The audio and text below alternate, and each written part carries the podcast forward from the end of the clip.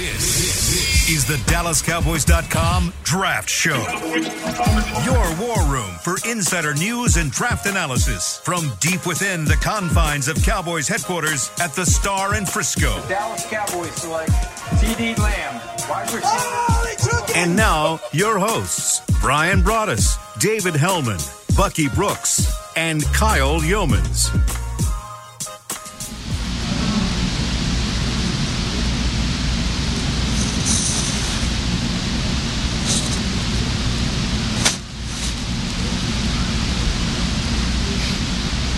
Oh. Welcome into the DallasCowboys.com draft show. We are here on a beautiful Tuesday and maybe a little bit late because technical difficulty have run rampant throughout the uh, the backside of the DallasCowboys.com draft show. But we are here and we are ready to bring you draft coverage on what is Senior Bowl week. We are 90 days out from the NFL draft and well, this is a great week for grabbing all of that information and finding our way to uh, the NFL draft. Welcome in, everybody. Kyle Youmans alongside David Helman, Brian Broaddus, who are the normal cast of characters here on the Tuesday edition of the show. But we had some trouble connecting with Bucky Brooks. He'll be on Thursday. Instead, we have gotten Jeff Cavanaugh to come in out of the bullpen. Just real easy, always ready to come in and uh, pitch in relief. And Jeff, thanks for joining us so quickly. I mean, I know you had a lot of setup to do. I know that snow globe is holding up your phone right now quite nicely. Well, I don't think that the audience can see that, Kyle. So you're not supposed Yeah. to mention that. I'm going to think tweet it can here in a second. I've already taken a coming- picture of it. Yes, I have a bu- I have a book on top of a uh, bottle of scotch, and then my phone sits on the book, and then the snow globe holds the phone up from not falling over. But yeah, I never have anything going on in life, so anytime you need me, I'm here. And there's tacos at the door, but who cares if they're going to be cold? You know, let's do the draft. Well, Look, we're we- just like we're just like the NFL teams that are putting this thing together. Like sometimes you you might not have a combine, you might not be able to watch workouts. You just got to stitch it together with duct tape, and that's what we're doing right here. And I, for one, really appreciate it. Thank goodness. And Brian's holding on to, to dear life to his internet connection, everybody, just so you know. So if you hear, Oh, no. if you hear Brian cutting in and out, that's why. But he sounds great in our ears. And Brian, I know this is a big week for you because, uh, of course, the Senior Bowl is where you get a lot of this information. But how important is this Senior Bowl this year, just based off of the fact that you don't have a combine, or at least a normal combine? You don't have those in person visits. And this is really the one opportunity that you're going to have in order to find uh, a lot of the information on these various prospects. Yeah, it's uh, it's the first time though that you'll really have be able to have the measurables of these players. And you know, this past weekend, you know, Jim Nagy and the staff was uh, working through all that. Uh, they were going through COVID tests. They were going through isolation.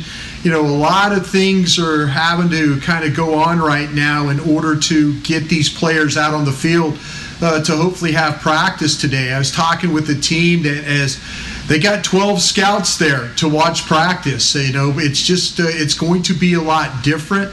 Uh, the interaction you have with the players is really going to be limited.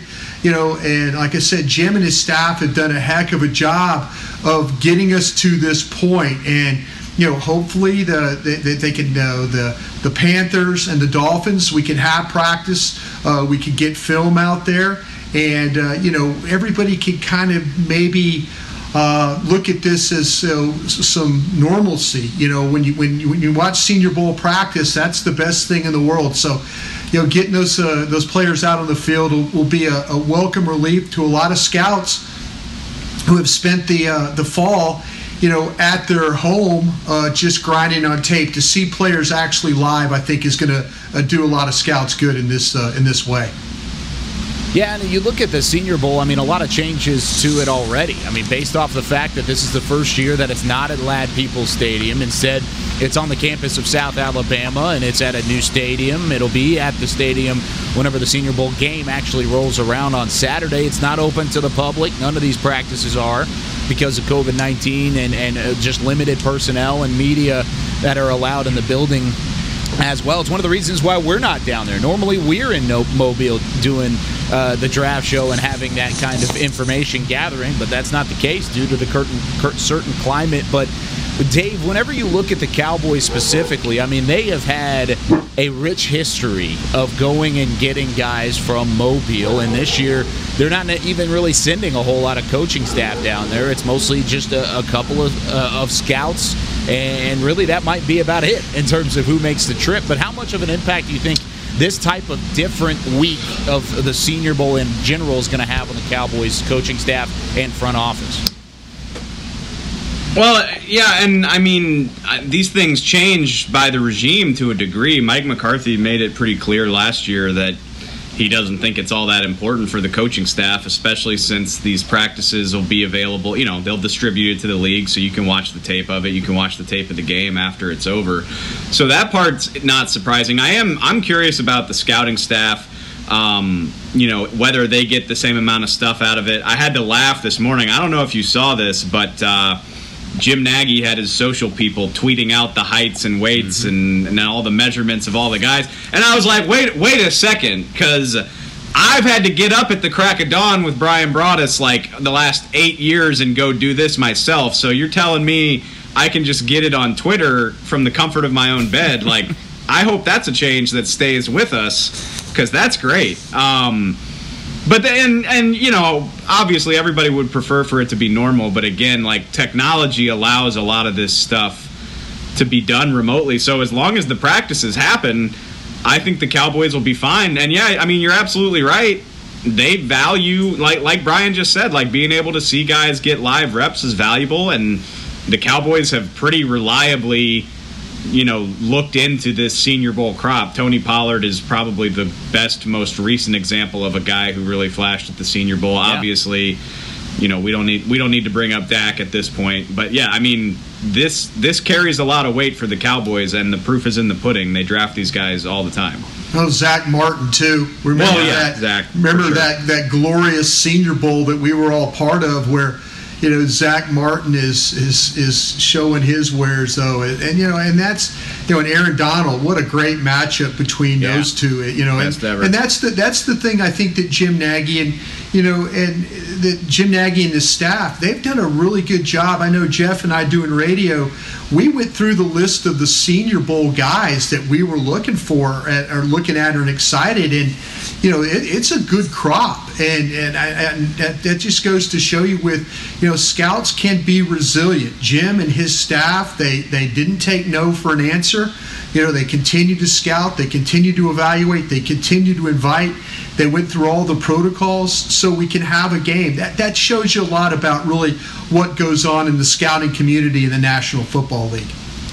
You know, Brian, I'm jealous of you just based on the fact that Dave said he got up for eight years and went to you to the weigh-ins. Because last year I tried to get him to get out of bed and he wouldn't do it. And he wouldn't come with me to the to my first weigh-in at the Senior You Bowl. do that. Yeah, it's exciting the first time, and then like by the eighth time, you're like, "Well, Brian, Brian will have all this written down when I get to practice at 10:30. Like it's, you know, this is fine." I think I, I, w- I should point out. Oh, sorry. Go ahead. I was just, no go go you go for it. I want to hear what you wanted to point out. You should point out that Kyle is a snitch. That Kyle snitched on you. I I was gonna say that at the break. Yeah, like very uncool, Kyle. But uh, no, hey, that's called that's called paying your dues. You get up at six thirty with Brian to go to the weigh-in, like the first six years, and then by year eight you can sleep in. Um, well, I'll tell you, I'll tell you a snitching story real quick, and it's not on anybody I work with here, but don't you do it. I used to go to the combine, the weigh-ins at the combine, and you'd have to get it to get one of those front row seats. You had to leave at about 5:30 in the morning to get over there to get a seat. And I remember coming down the elevator many a day, and like uh, the cowboy bus that was parked on the other side was still rocking and rolling with our crew over there. So uh, yeah, yeah, we we, do, we we did it the right way at the at the combine. we had we had we had everybody was. I will say this though, everybody that was in that bus all night was sitting at the 40 yard line at 8:30 in the morning watching. So mm-hmm. that itself was very impressive how that crew used to operate. So yeah. It's not a lot, of, lot of fun doing that. Not a whole lot of sleep. The number the of guys process. that oh No, Yeah. and then the number of guys that go to, and again, we're not going to say any names, Kyle. No, but I'm not saying Yeah, names. you go to. You I'll go to names. weigh-ins and workouts at you know seven o'clock in the morning. You'll you'll see some hang you'll see some hungover people for sure. You will see. You will see. You got to yes. work Yeah. hard and play hard. No doubt, no doubt about that. Eh, I mean, whenever you look at at, at the the job that, that Jim Nagy has done, and Brian and I were talking about this off air as well. I mean, it's it's a crop that seems to get better every year. I mean, last year we were excited about guys like Javon Kinlaw and Justin Herbert who were in the crop, and then this year it's DeVonta Smith. I mean, you get the Heisman Trophy winner anytime to come to Mobile, and you're going to be really excited. Same kind of thing back in the day when Baker Mayfield was out uh, at the Senior Bowl, and you get another guy like that, and then just another incredible crop of receivers. That's what I'm excited about. Not to draft a receiver, but to look at a lot of these DBs look at a lot of these corners. And I kind of want to go through some of those corners later uh, in the show, Jeff, because I know you're looking at a bunch of those secondary guys and how they're going to match up against those wide receivers. But whenever you look at some of these prospects, Mr. Cavanaugh, who has the most to gain from a week in Mobile? Because if you're DeVonta Smith and you're a Heisman Trophy winner, you already have put out the incredible tape. You had a, one of the best seasons a wide receiver has ever had in college football.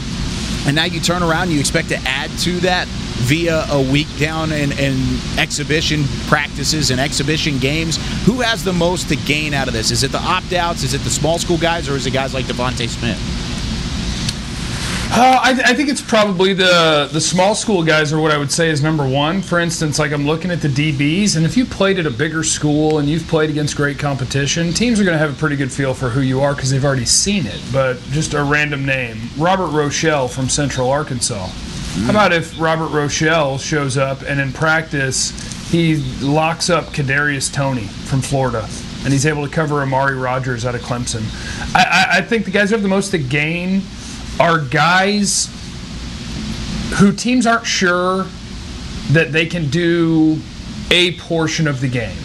You know, you've got a guy who is good in man coverage, haven't seen him in zone, don't know if he can tackle. Hmm. And you've seen it, you've got guys who, oh, I'm not sure about him in man coverage. Like if you can show something that scouts didn't know that you could do, that can be huge. A linebacker who you haven't seen in coverage a lot.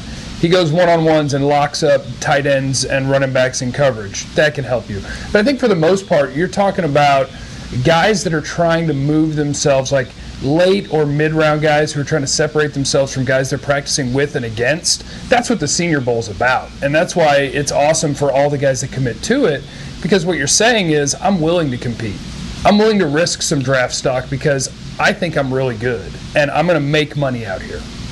Yeah, I think Jeff eh, Jeff's nailed it right. And, you know, another name I think about is Melifonwu from Syracuse. You know, and the reason the reason I say his name is he's 6'3", he's 215 pounds. That's what we had going in.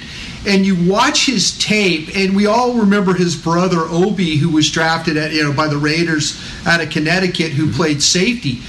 But man, you're talking about a 6'3", 215 pound cornerback right now. And so, how is he going to match up? Are you worried when you see him live? Are you worried about, okay, is he a long, leggy guy? Can he turn? Can he break? Can he adjust? You know, sometimes with those tall guys, you you have to you lose perspective of like, okay, is he not quick because he's tall and long? And so when you see somebody live like that, it could put your mind at ease like, oh, I get it.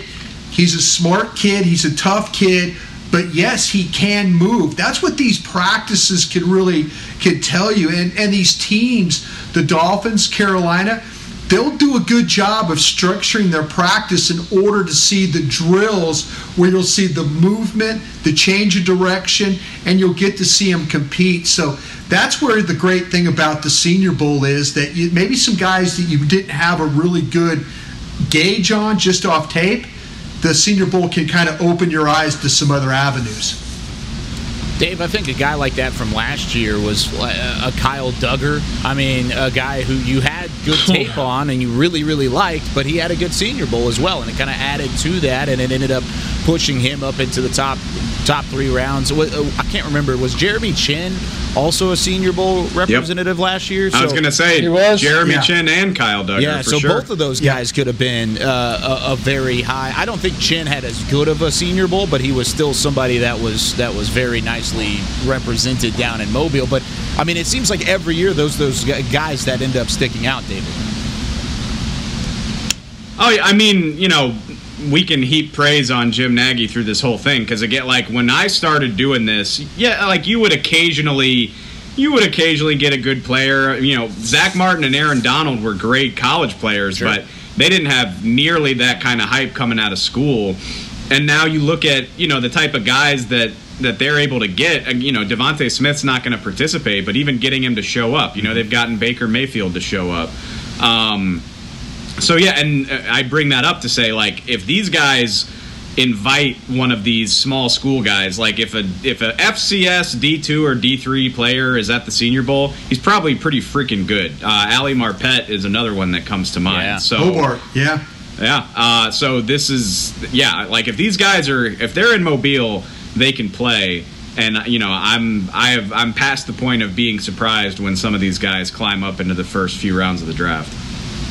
Brian, from a scout's perspective, I, I, know pretty much the combine is the same way, but the Senior Bowl is a it's a rounding of what you've already found. Correct? It's it's it's finding and, finding those different things and kind of like what Jeff was talking about specifically whenever it comes to filling in the cracks of what you think about a prospect and what you might not like about a prospect and those prospects have one final opportunity to maybe show that they can do that but how much does it weigh especially in a year like this where you have to deal with so many of the guys that are uncertain that were opt outs, even uh, that we've already talked about. But it, all these scouts kind of piecing this together. How much of a challenge is it from a Senior Bowl perspective in 21? Yeah, I know it's a big challenge, but you know we've talked about this before. Scouts can be very resilient mm-hmm. in the way they go about. You know, if you tell them within the rules, this is the interviews, this is the access, this is what you can and cannot do you know, you'll you'll figure out ways to evaluate. I, I always go back to, you know, with the, the with Al Davis back in the days with the Raiders. Al Davis, he would take two or three guys every year from the Senior Bowl.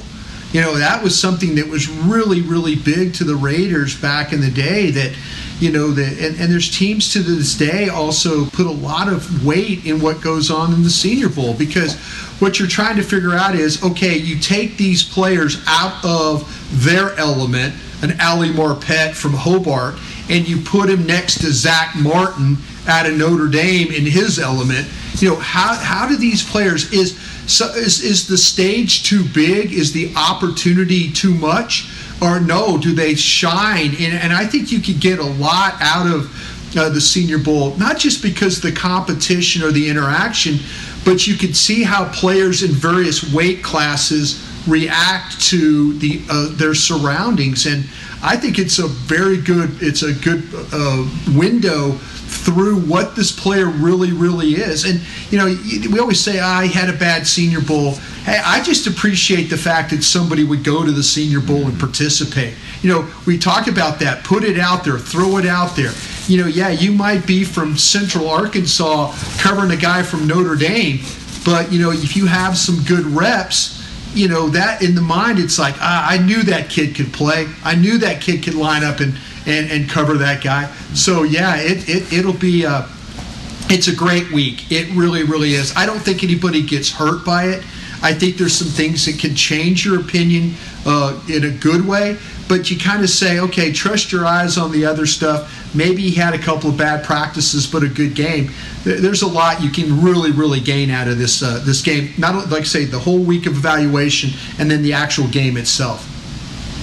I love it. I, there are a lot of guys out there that we're going to talk about in the third segment that you need to keep an eye on. It, not even just as Cowboys fans looking for the draft, but just in general because there's a ton of talent down in Mobile, and we're going to talk about it. Practices start today, 11:30 a.m. Central Time. They go to four So I, I think the NFL Network is broadcasting it, and, and we'll be watching along as well. So go ahead and follow all of us on Twitter uh, to keep up to date. But when we come back, we'll do some Twitter on the 20. We've got some questions about the priority with the Dallas Cowboys and where does some of these players fit in Dan Quinn's system on defense. We'll talk about it next when we return on the DallasCowboys.com Draft Show. There's nothing as unique as our eyes, which is why Essilor pioneers ways to make lenses as unique as you. Varilux for super sharp vision, Essential Blue for protection, and Crizal for freedom from glare three cutting edge solutions in a single unique lens. So, whatever your needs, insist on Essilor. Visit your local Essilor experts and find the perfect lens for you. See more, do more, Essilor. Since 1865, Stetson hats are American made with pride right here in Texas. And Stetson is proud to be on the field with America's team. Want to show your Texas and team pride too? You can. By purchasing your own Stetson, you can look just like how the flag guys do on field at every home game. Stetson hats, the official crown of all self respecting cowboys, and your favorite football team. Get yours today at shop.dallascowboys.com or at stetson.com. I'm Jay Novacek, former tight end for the Dallas Cowboys. Back in the day, I was the guy who always got the tough yards, and that's why I run with John Deere today. In fact, I have a John Deere 3025E tractor that can handle any yard work I need to do, even the tough yards way out back. So if you have one acre or a thousand, John Deere has the equipment that's just right for you. Visit a John Deere dealer today and run with us. We are the official tractor provider of your Dallas Cowboys. Dear, it's 1908. Don't you think we should get electricity? Hmm, and stop using candles to see at night. It's just electricity lights up the room fast. It's more reliable than candles blowing out, and people seem to love it nationwide. Well, candles are. Dear, did you just run into the wall? Nope. May I have a new candle, please? Historically, switching to new technology is a no-brainer. Today, it's AT&T 5G. Fast, reliable, secure, and nationwide. Switch to AT&T 5G. It's not complicated. 5G requires compatible plan. May not be in your area. See att.com slash 5G for you for details. This, this is the DallasCowboys.com Draft Show. Our second segment here of the DallasCowboys.com Draft Show here on this Tuesday. Brian Broaddus, David Helman, Jeff Cavanaugh, I'm Kyle Youmans. It's time now for some Twitter on the 20. And our Twitter on the 20 question. I don't know if we have the sounder in the back. Chris Beam is not back there. Twitter on the 20. Oh, there it is. Oh, it did. It popped up. Wow, it did. Okay, it went. It went. It actually went. Well done, Matt Kent. Doing a great job. Okay, so Caleb says Twitter on the 20. While understanding that defense is the priority, are there any offensive players on day three that could potentially surprise the Dallas Cowboys? Specifically, he wants to know at the skills positions. I'm going to defer to Mr. Taco Eating Jeff Cavanaugh on this one. Do you think there are hey. any day three guys that the Cowboys could potentially be interested in as a skills position? Um, yeah, I think so. I think because you have to look at your entire roster. There's a couple of things that are going to be true here. One, if the Cowboys took a wide receiver on day two or three, the impact that they would make immediately on the Cowboys is probably very, very little. But they also have decisions to make. Guys like your fourth and fifth wide receivers, Devin Smith, or not, I'm sorry, um, um, Cedric Wilson and Noah Brown. Like, those guys are they going to be on the team? You don't know. So, like, there's room on this roster for skill position players for sure. And there might be room for a guy who's one of your three top receivers going into the 2022 season. Michael Gallup's going into his final year under contract. So, yeah, I think for sure. And every year you're going to have so many good wide receiver prospects that you could go into the fourth or fifth round and you might find a guy that can be a really good NFL wide receiver. So, yeah, keep your head on a swivel. Know the names of these receivers. Uh, the Cowboys are going to have at least 10 picks in this draft, depending on what they do and how these comp picks shake out. Yeah, I think you could absolutely take a skill player. Yeah, I think they know the, the, the thing, and Jeff's absolutely right, and I know Dave can address that as well. You know, you seem to have an idea of who your your top three receivers are. Uh, you know, you could always, you know, depending on what you want to do with uh, some other positions. Maybe you feel like, hey, well, we got to, you know, we got to think about a possible replacement for Michael Gallup going forward. Do you want to develop a guy? Yeah, these, these drafts are always the one thing that we've learned over the years is the skill position seems to be one where all of a sudden you get down in the fifth round and we're on the draft show and we're working the draft and then somebody gets taken and Jeff goes, well, that's a guy I had in the third round. You know, I had a, I had a fourth round grade on him, and all of a sudden he's taken in the fifth. So the the, the skill positions can go pretty deep uh, generally. Uh, I also feel like though that's the opportunity too in that you know in that fourth round fifth round you know look for those offensive linemen too that you know where you, you, don't want to sit there and wait till the sixth and seventh round to try and find a tackle you know i mean th- this team has done a pretty good job you know, heck, they got a starter at a third round uh, with with Connor McGovern, who they had a second round grade yeah. on. So you know they, are going to work. They're going to work this board. Not just for the not for the skill. Yeah, Biadasz is another one. Very good. Yeah, you get a starter out of that.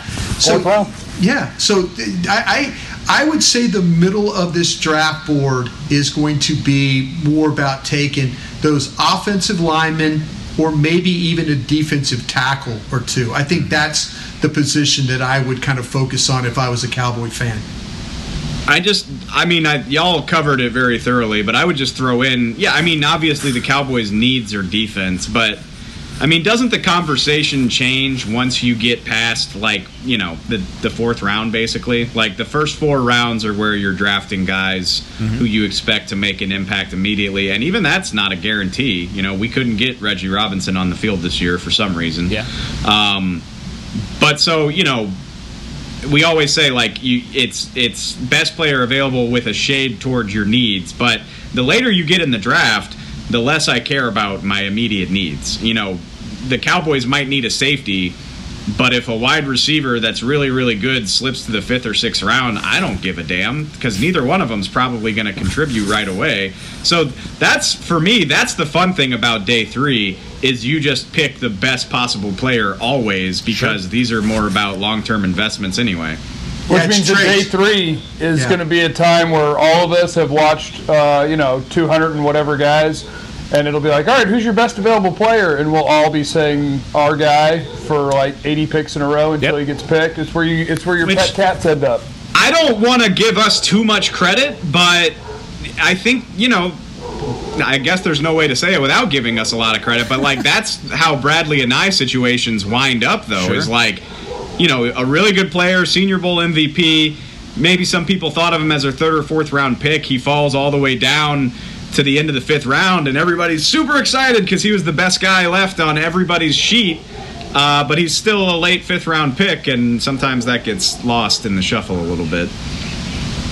Yeah, and I mean, I think that's also a spot where you could maybe look at a quarterback as well. I, I think maybe uh, you saw it last year with Ben DiNucci really late in, in the, the draft, seventh round. You look at it and you go, oh, look at this guy out of James Madison. It's Ben DiNucci. We thought at the point it was going to be the Washington State kid and, and Gordon, uh, Anthony Gordon, that was also a Senior Bowl quarterback last year. We thought if they were going to go quarterback, it was probably going to be him. Instead, they went with Ben DiNucci. I think you could possibly see another situation like that again, where it's uh, out of the 10 picks that they have, one of them might be a backup quarterback uh, sitting in the wings if they, of course, don't take a quarterback early on due to uh, various ensuing negotiations in which we will not get into at the moment on this show.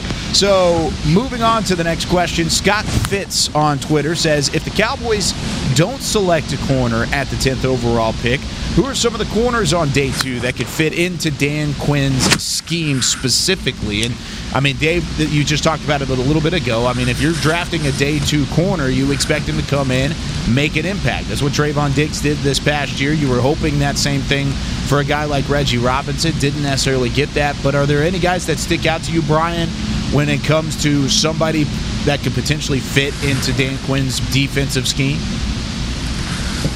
Yeah, you know, the, the thing that, what I'm gathering about talking to people that know Joe Whitt, know Dan Quinn, they, Whitt is really, really big on the ability to have a corner that can run.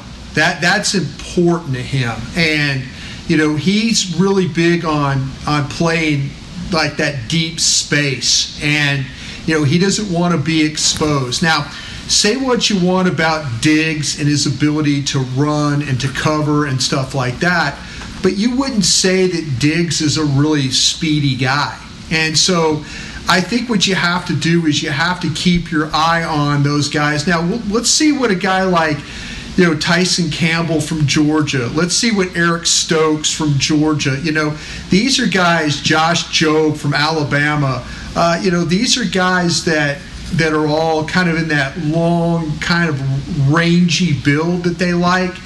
But how well can they run? I think it's going to be a matter of like they're they're going to be comfortable with Diggs, but whoever they draft in the second round or third round, I think is going to have to have length and he's going to have to have speed. They just don't want to go in there with, you can't just sit there. That's why, if you look at why Farley would be really entertaining to them in the first round, if they could get Farley, is because he is long and he can run. You know, and that's that. That'll be important to this secondary, and that'll be important to Dan Quinn and and him going forward. So, you know, you can throw out uh, probably a bunch of names, but if they have length and you start to hear that they ran well and they're talked about in the second round, I would guarantee you those are guys that the Cowboys are going to target. Dave? Brian kind of stole my thunder a little bit, but like if we're trying to if we're trying to keep it on, um, you know, if we're trying to keep it on the Senior Bowl because that's what's happening this week, I'm fascinated by uh, Ifeatu Melifonwu. Mm-hmm. Just, I mean, as soon as I realized what his measurables are, and by you know, you can go look. The Senior Bowl tweeted out his official measurables. Like he's every bit of like six two and a half, two thirteen, big ass wingspan. And I mean, I, I, you know, we always fall into this trap of comparing prospects to, you know, Hall of Fame caliber players. But it's hard not to think about a guy like Richard Sherman when you hear that, and that's who Dan Quinn coached when this defense was at its best. So yeah. Uh, I'm curious to see how high his stock rises because you know we're always we in the media are always behind the actual scouting conversation, and I'm sitting here like, oh, man, you know, maybe this guy's stock can can climb a little bit, whereas maybe other people think it's already up there. Mm-hmm. But I'm I'm curious to see, you know, if he if he handles himself well in these practices, I bet we'll be talking about him even more than we already are. Yeah, uh, I, am just gonna I'm just gonna tell you guys though, like I was earlier though, just keep an eye on the speed, and it's it's not that they have to have this guy that's a four three guy. It's it's important to Whitt the, the the, the secondary coach. I mean, he he's going to they're they're going him and Al Harris. They're going to figure out like, okay, what do we have on one side with Diggs, and what do we need on the other side? I just don't see them having two corners that have okay speed. Yeah. I, I think it's going to be about it's going to be about okay we can we can have one and richard sherman was that way. Richard was a four basically a four five five guy coming out of stanford. That's why he lasted till the fifth round. So you know teams are very mindful of the speed. They're very mindful of the length now. I mean there's a i'll tell you what i, I keep falling in love as a first round player with this J.C. Horn out of South Carolina. You know, I everybody talks about Farley and Surtain, but for me, put J.C. Horn up there too. You know, as a guy that you would you would look at very very strongly uh, for consideration if you were looking for those those top cornerbacks. Jeff. Uh, yeah, I think so my biggest thing when you talk about corners and Dan Campbell and or not, golly, I just got mixing up your Dan's. The bite well, I was thinking, saying that. Yeah, I was thinking about Dan's amazing speech. I think about it a lot. uh, but we'll go Dan. We'll go Dan Quinn instead. Uh, one of my favorite things that I've read was something that Richard Sherman said about him a few weeks ago, and I don't remember what game he was talking about, but he was talking about how Dan Quinn came into the locker room and they were losing yeah. And Quinn was like, "All right, guys, bad news. Uh, what we're doing isn't working. So I know you guys aren't built for this. We're playing man in the second half." And they stopped them and they won the game. And so, like, I can respect that coaches have things that they're looking for, but I just really hope that they don't care if he's 5'11 or 6'3. they don't care if he runs a 4'3'2 or a 4'5'1. Find the players and and for crying out loud, build your defense around the best players you can find. Don't try to make sure that well this is what I like to do, so I've got to find a player that can do no, find the best players and be an adaptive coach. That's what I want. So I just want to identify the best corners, put them all in order, and pick them in order. And then, coach, your job is to be really smart. You're a coach. Figure out how this is going to work, put them in position, and let's go. Well, I'll tell you one thing, man. It's so much fun to watch these kids whose dads play in the league. I got to uh, I got to watch uh, Elijah Molden play the other day. Yeah. I didn't know his dad was Alex Molden, who in my my last draft in Green Bay was uh, you know we was picked by the Saints 11th overall. His his kid is a good player. He's 5'10 though. Yep. Asante Samuel's kid is a good player. He's 5'10. I mean, these are guys that you can legitimately watch and you and you're sitting there going, "Man, these are good players." And to Jeff's point, if you're not if you're not playing the trades game, those kids should be absolutely considered with all these other corners that are going to be drafted. I mean, they they're they're all good players. But you know, there's some teams that get measurable conscious, and and I do worry a little bit about with the Cowboys with what's going on. From what I'm hearing about Whitt and the type of corner that he likes, you know, it might be a little bit of a focus on. Okay, we got this type of corner on one side. I need this type of corner on the other. Now, do you think uh, the other side would be fitting for a guy like a Caleb Farley? I mean, we're talking about these 5'10 guys. Caleb Farley is not that. 6'2, oh, no, absolutely. 200 pounds. I yeah, mean, he is yeah. every bit of the Yeah. measurables you want in a corner. Do you think he could potentially be there? Because our next Twitter on the 20 question is Bender Bending. He asked, is Caleb Farley elite compared to the rest of the cornerback position in the past? Or is he just elite with this year's group? Because he's starting, at least this guy tweeting said that he is not liking, he's starting to not like the, the possibility of taking a corner at 10.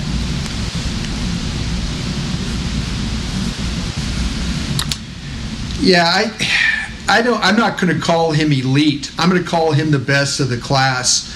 You know, we've, uh, you know, it's it's funny how we were.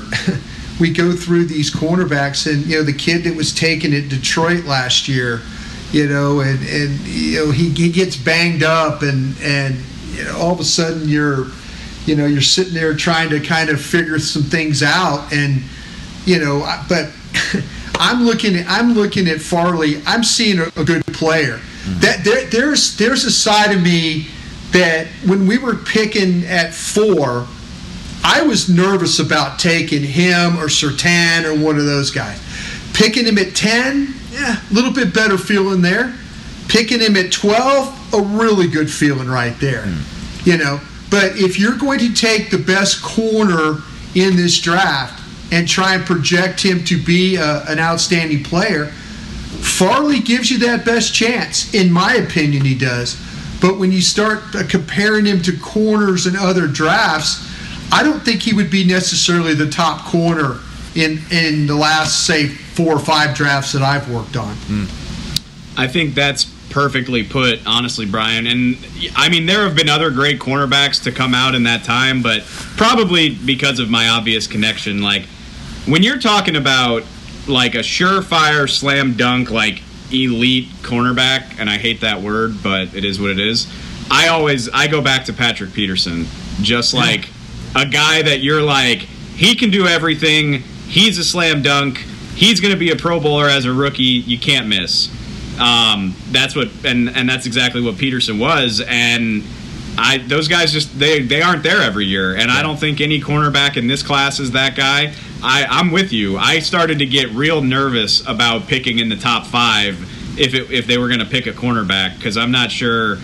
I'm not sure either of these guys is worth it. But down at down at ten, doesn't bother me. Patrick Surtain doesn't bother me at ten. Caleb Farley's fine. It scares me that you know he'll have gone a long, long time without live reps by the time they draft him. But you know, I I liked what I've seen from his 2019 tape enough that I'm comfortable taking that risk. Especially again, you're down the board a little bit.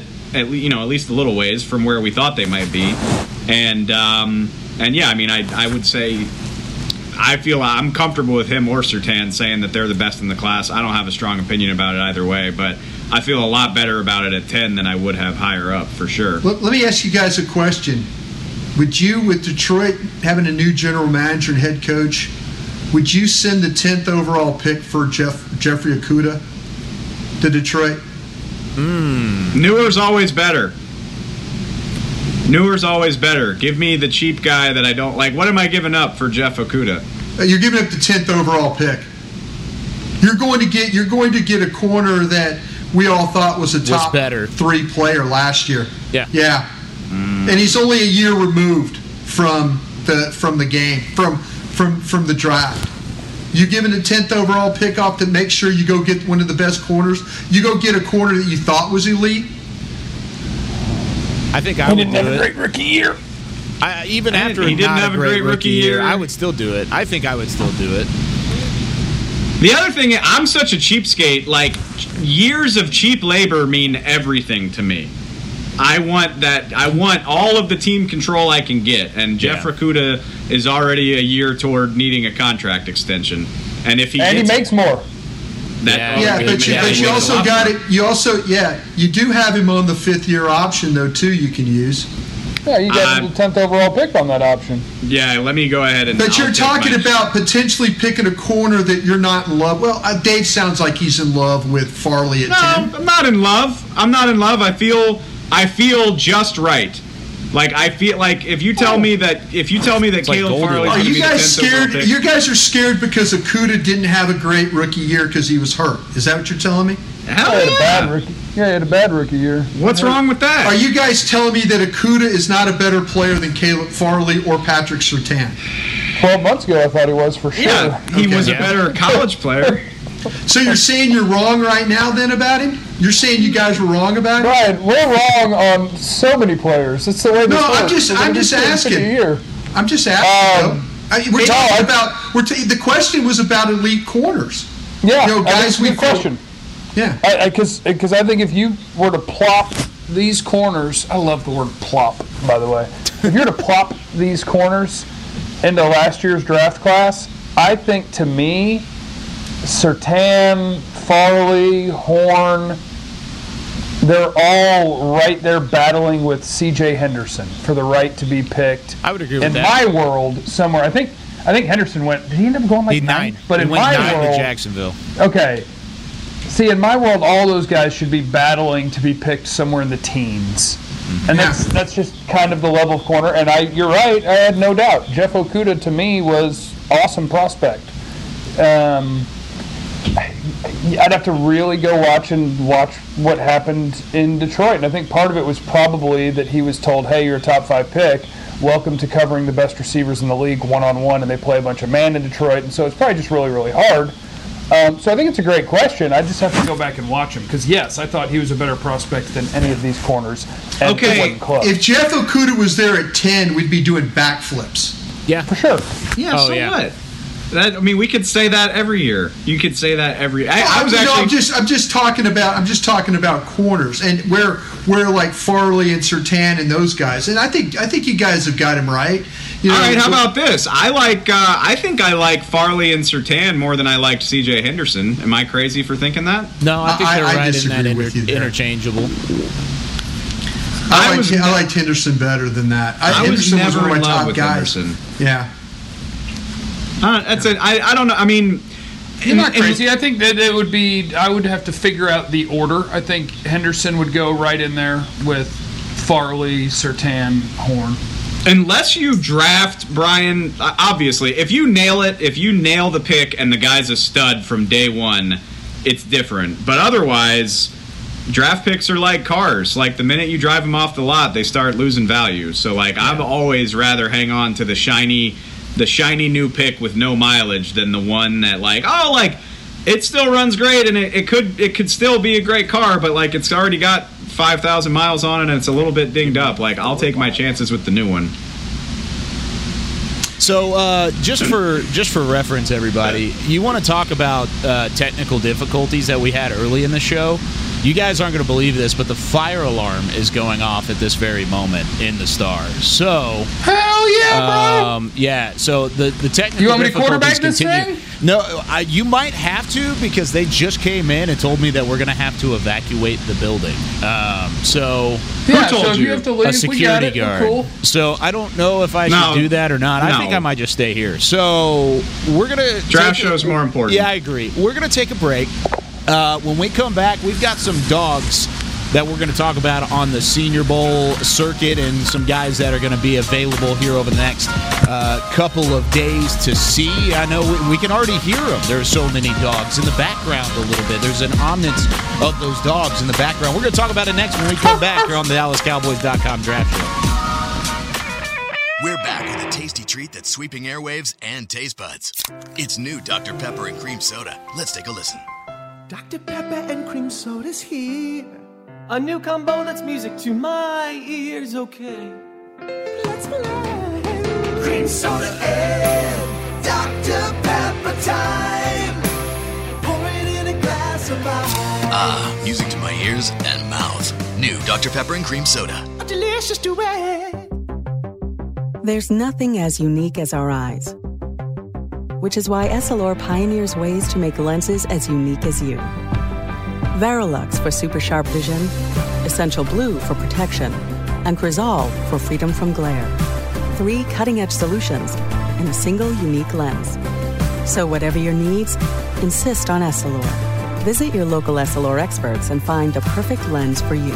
See more, do more, Essilor. The Cowboys way, where 16 Hall of Famers and 5 championships shows us what success looks like. Where turkey is always the second best part of Thanksgiving Day. Where we are all defined by one single thing the star. Where we as fans know it's our job to keep the tradition going. Bank of America is proud to be the official bank of the Dallas Cowboys and to support the quest of living life the Cowboys way. Copyright 2020 Bank of America Corporation. Dear, it's 1908. Don't you think we should get electricity? Hmm, and stop using candles to see at night. It's just electricity lights up the room fast. It's more reliable than candles blowing out, and people seem to love it nationwide. Well, candles are. Dear, did you just run into the wall? Nope. May I have a new candle, please? Historically, switching to new technology is a no-brainer. Today, it's AT&T 5G. Fast, reliable, secure, and nationwide. Switch to AT&T 5G. It's not complicated. 5G requires compatible plan. May not be in your area. See att.com slash 5G for you for details.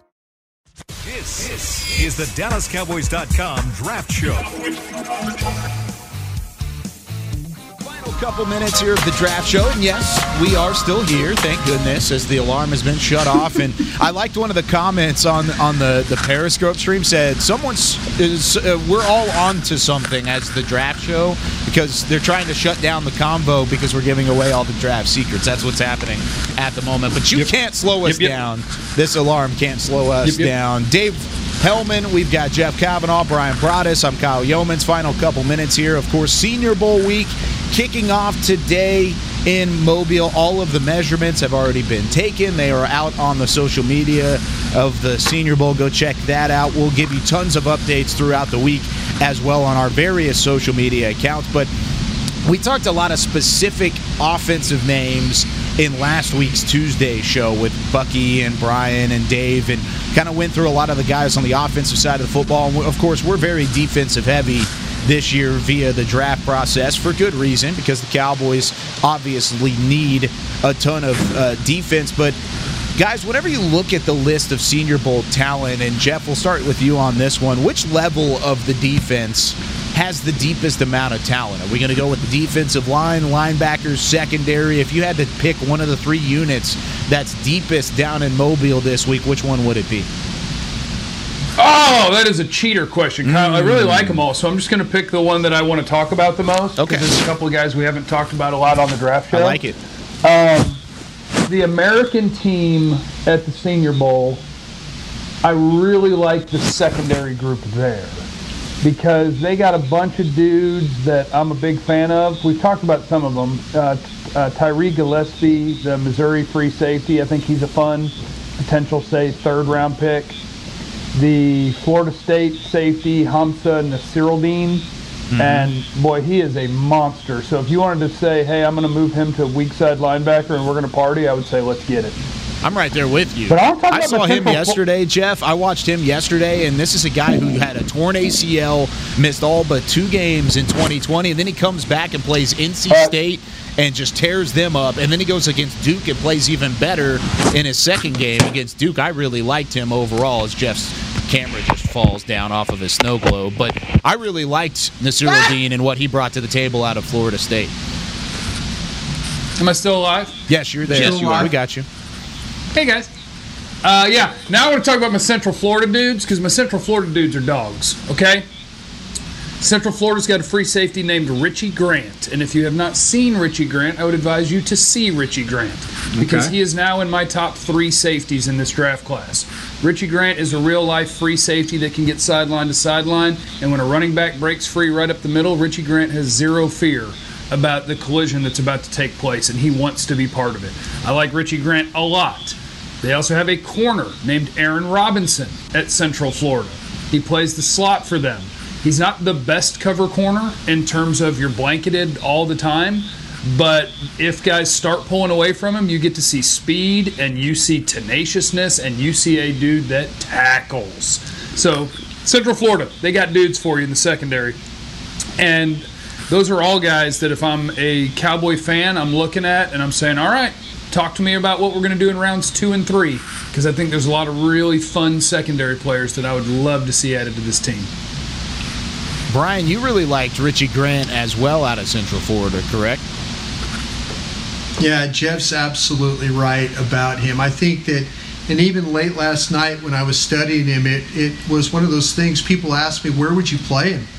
I said, you can play him up or back. It doesn't matter. There's tape of him playing in the middle of the, the UCF logo, ball going all the way to the outside against Tulsa. And he's running, I mean, dead sprint, covering, and gets in position. I mean, the ball isn't even is like hadn't been thrown, and he's moving. He read it that fast, and you know, I, I just like the guy's toughness. He's a physical tackler, sometimes a block down tackler, but he will throw his body around. The one thing you notice is when he huddles up, his uniform is dirtier than everyone else's uniform.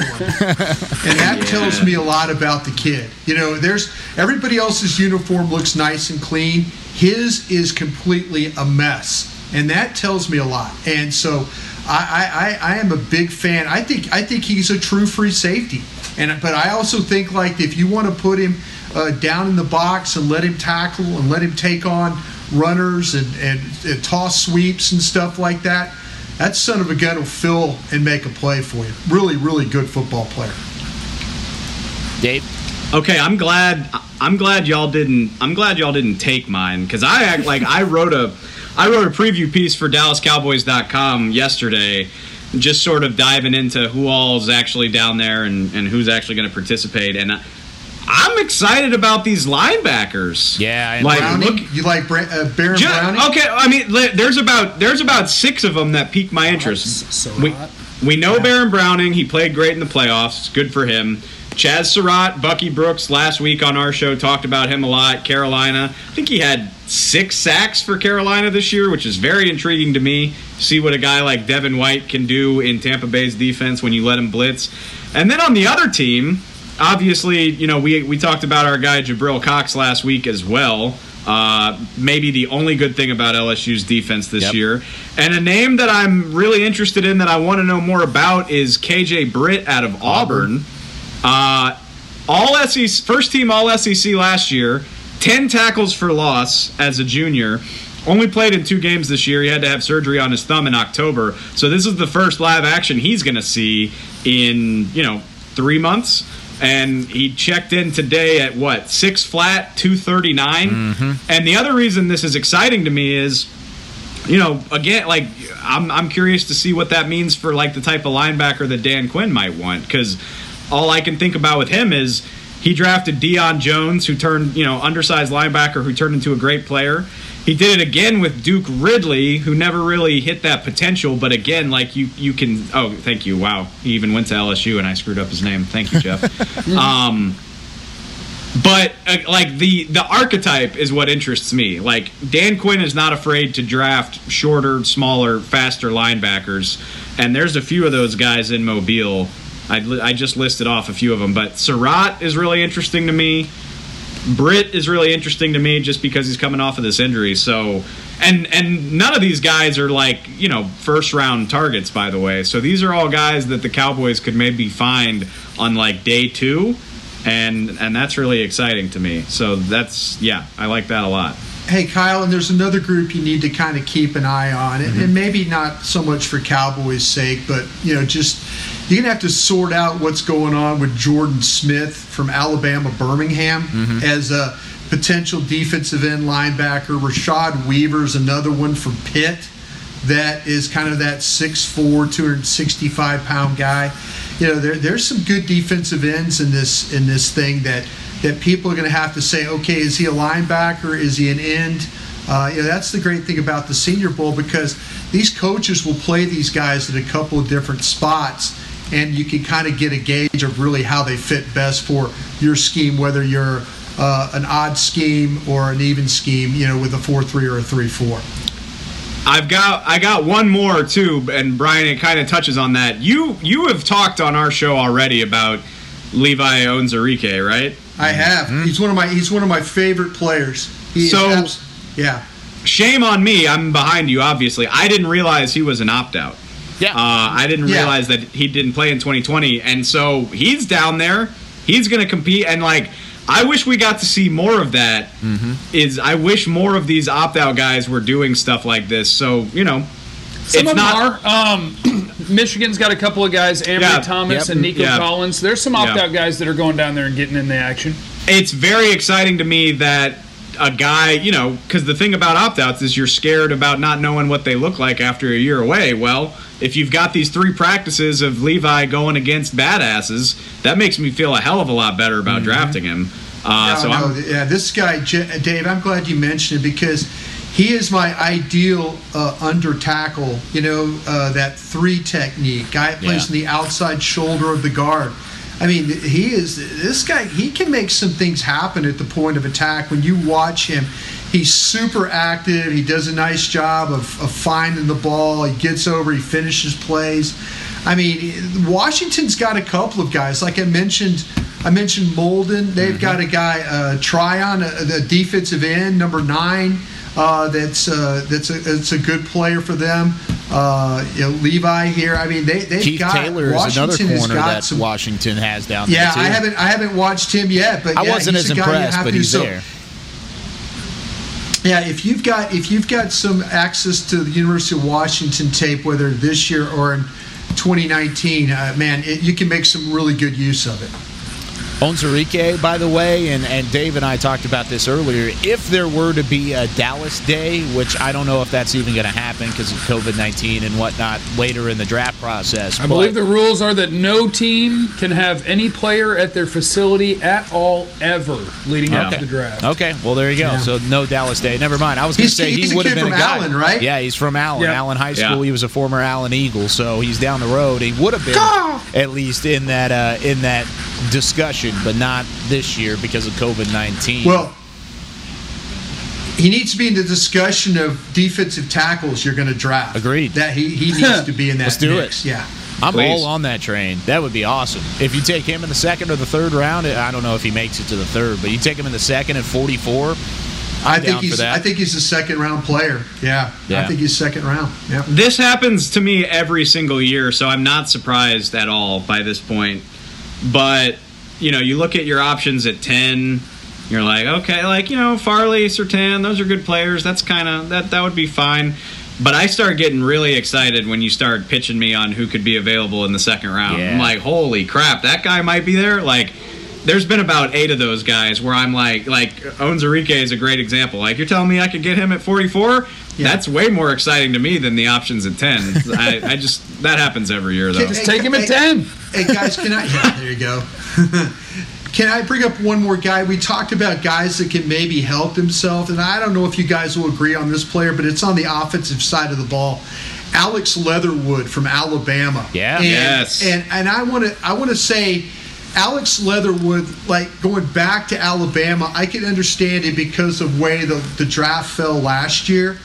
But I, I want to see if Alex Leatherwood is in that mix of the guys this year, the top guys. So these tackles we've talked about with Slater and Sewell, you know, and the and the uh, Darashaw or Darashaw from uh, Virginia Tech.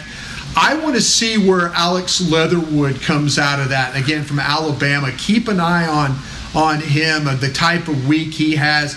Him and uh, and uh, Deonte Brown, his running buddy uh, from uh, Alabama, is there as well. I mean, just a massive guy. So, two guys that if you're looking for offensive linemen, one tackle, one guard, and uh, kind of play that. I, I'm really excited about seeing Creed Humphrey too Yeah. uh, from Oklahoma, Oklahoma. the center. So yeah, so just kind of keep an eye on some of these offensive linemen too, and and see where they're going to fall in the mix uh, when we get to start stacking these boards. Isn't that fun about the Senior Bowl? Because we can start it talking about guys from Grambling State and Northern Iowa and how we're excited to see that. And then at the end, you're talking about Creed Humphrey from Oklahoma and Alex Leatherwood from Alabama. And you get to talk about the big school guys and the small school guys. They combine. You get to have all kind of that, that competition and getting in the, the, the thick of things. And I love that about the Senior Bowl. It's always been one of my favorite events, and I think that continues even in a year like this.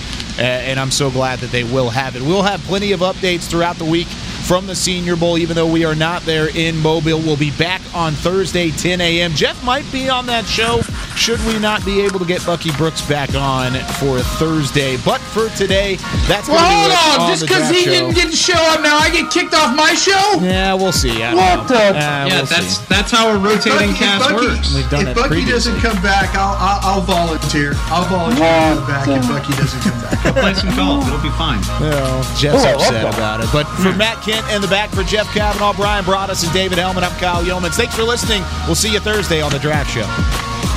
This has been a production of DallasCowboys.com and the Dallas Cowboys Football Club. How about this, Cowboys? Yeah!